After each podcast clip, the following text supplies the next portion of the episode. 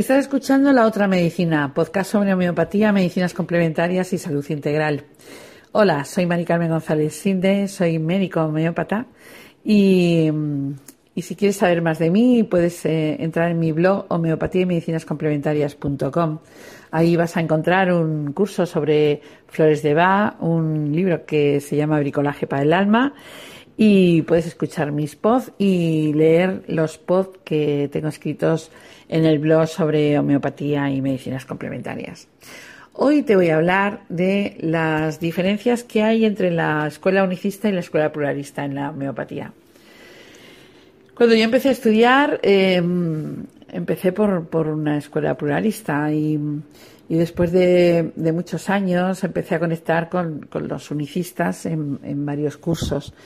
Y realmente el último curso, el último máster que he estado estudiando eh, y que todavía me queda por hacer el examen, eh, que está muy reciente, eh, ha sido todo, todo un descubrimiento sobre el unicismo y sobre bueno lo que es la verdadera homeopatía. Em, en realidad, si quieres saber más, podrías mirar mi, mi, blog en el en el artículo que escribí sobre homeopatía unicista, homeopatía pluralista y cuáles son las diferencias. Y, ahí apunto que hay cuatro diferencias realmente, ¿no? La primera diferencia mm, consiste en la forma de tratar al paciente o de ver al paciente. Es verdad que en homeopatía también el pluralismo nos enseñan cómo relacionar em, eh, el estado emocional y y el estado físico ¿no? del paciente. Eh, pero sí que es verdad que mm, cuando te enseñan homeopatía, mm, rápidamente se pasan a la terapéutica y, te enseñan mucha materia médica, pero también te enseñan muchos mm, protocolos de tratamientos. Em, y de hecho hay, hay un laboratorio que se dedica a hacer protocolos de tratamientos de patologías con lo cual se convierte la homeopatía en, en una medicina alopática tratada con medicamentos homeopáticos, ¿no? Porque se pierde realmente el concepto que es la base de la homeopatía, que es trabajar ah, de forma totalmente global a la persona, ¿no? Em, eso es muy importante, tal y como se enfoca la homeopatía unicista no, no utiliza normalmente mm, protocolos en su, en su forma de trabajar. De hecho, eh, se busca el medicamento a través de la repertorización de los síntomas del paciente.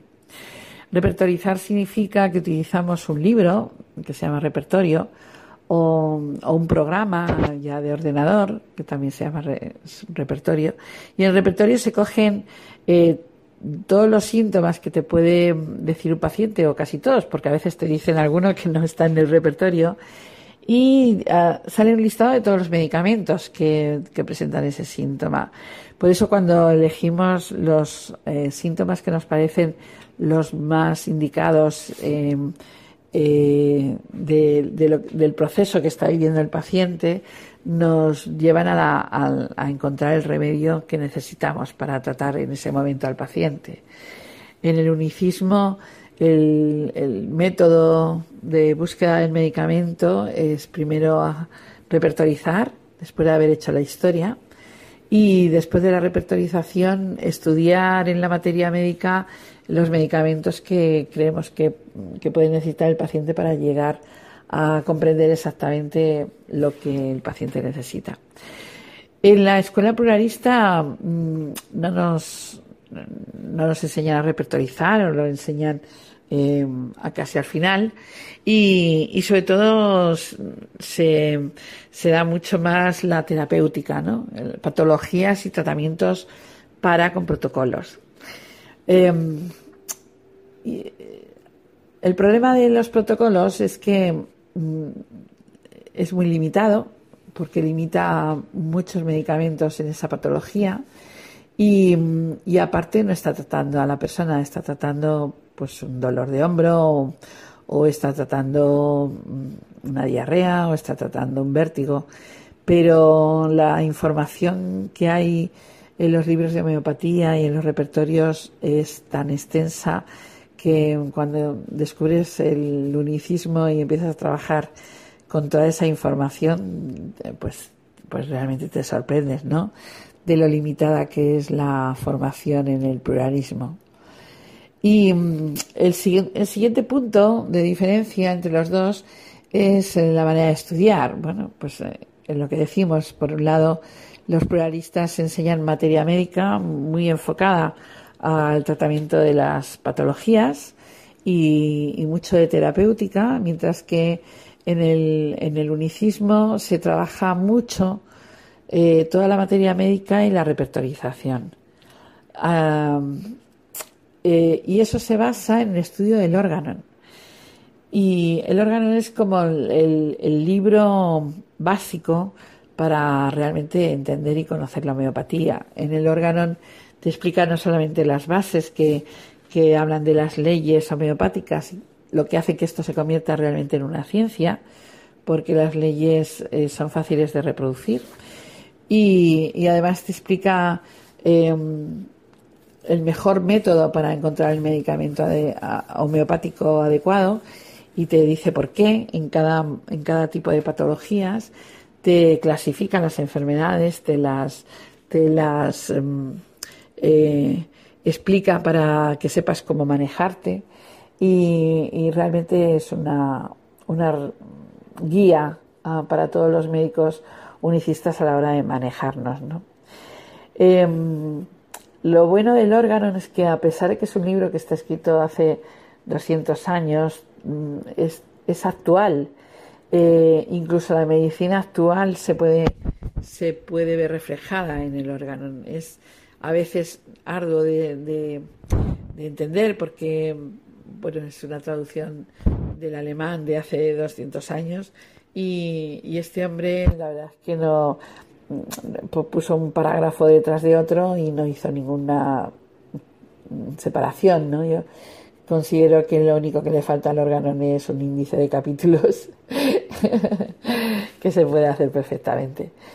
Y bueno, y de hecho yo estoy intentando eh, sacar un libro que pueda servir de guía para estudiar el órgano, que ya hablaré más adelante.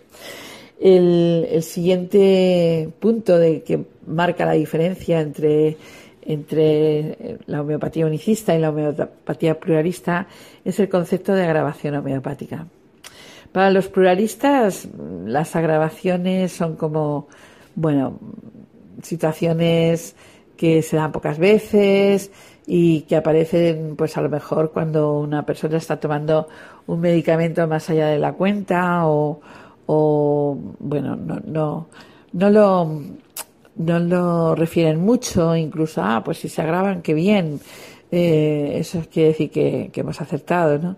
Sin embargo, en el estudio del unicismo, el, el concepto de agravación nos indica, mm, nos da mucha información nos puede estar diciendo que realmente estamos yendo en la dirección adecuada con el tratamiento que hemos puesto, nos puede estar diciendo que realmente está equivocada esa dirección y debemos de cambiar el medicamento, nos está diciendo el nivel de salud del, paciente, eh, nos está hablando eh, de la capacidad de reacción que tiene el organismo, eh, nos da mucha información a la hora de manejar el, medicamento que necesita el paciente, ¿no? Y después la gran diferencia también son las diluciones homeopáticas. En las escuelas pluralistas normalmente se utilizan diluciones CH en, gránulos, eh, muchas veces hasta la 30 CH, y, y, en algunas escuelas sí que se utilizan monodosis de glóbulos eh, de 200K, 10.000K, 100.000K.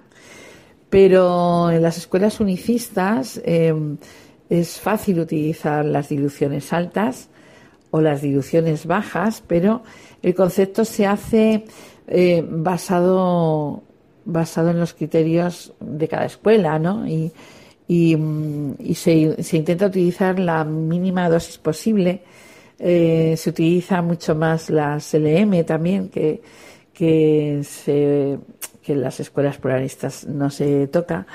Y, se pueden dar mm, tres bolitas y esperar un mes a ver qué ocurre con ese organismo y te sorprendes de ver los cambios que ocurren con tan poca eh, tan poca medicación eh, homeopática dentro del, del, cuerpo, ¿no?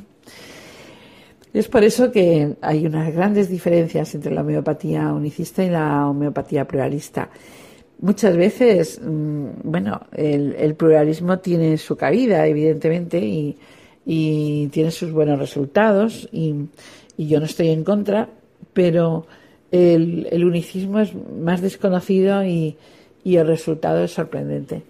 Y bueno, muchos pluralistas se, se quedan ahí estancados, pero estoy convencida de que si descubren el unicismo, el deseo de aprender y de hacer la homeopatía como, como nos la enseñaba Hahnemann en su órgano, pues se vuelve algo contagioso.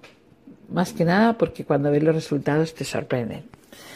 Y espero haberos aclarado un poquito las diferencias entre la homeopatía unicista y la homeopatía pluralista. Eh, si tenéis alguna duda o alguna pregunta, ponedlo en los comentarios y en cuanto pueda contestaré. Espero veros en otra ocasión y gracias por estar ahí y escucharme. Un abrazo y hasta pronto. Gracias.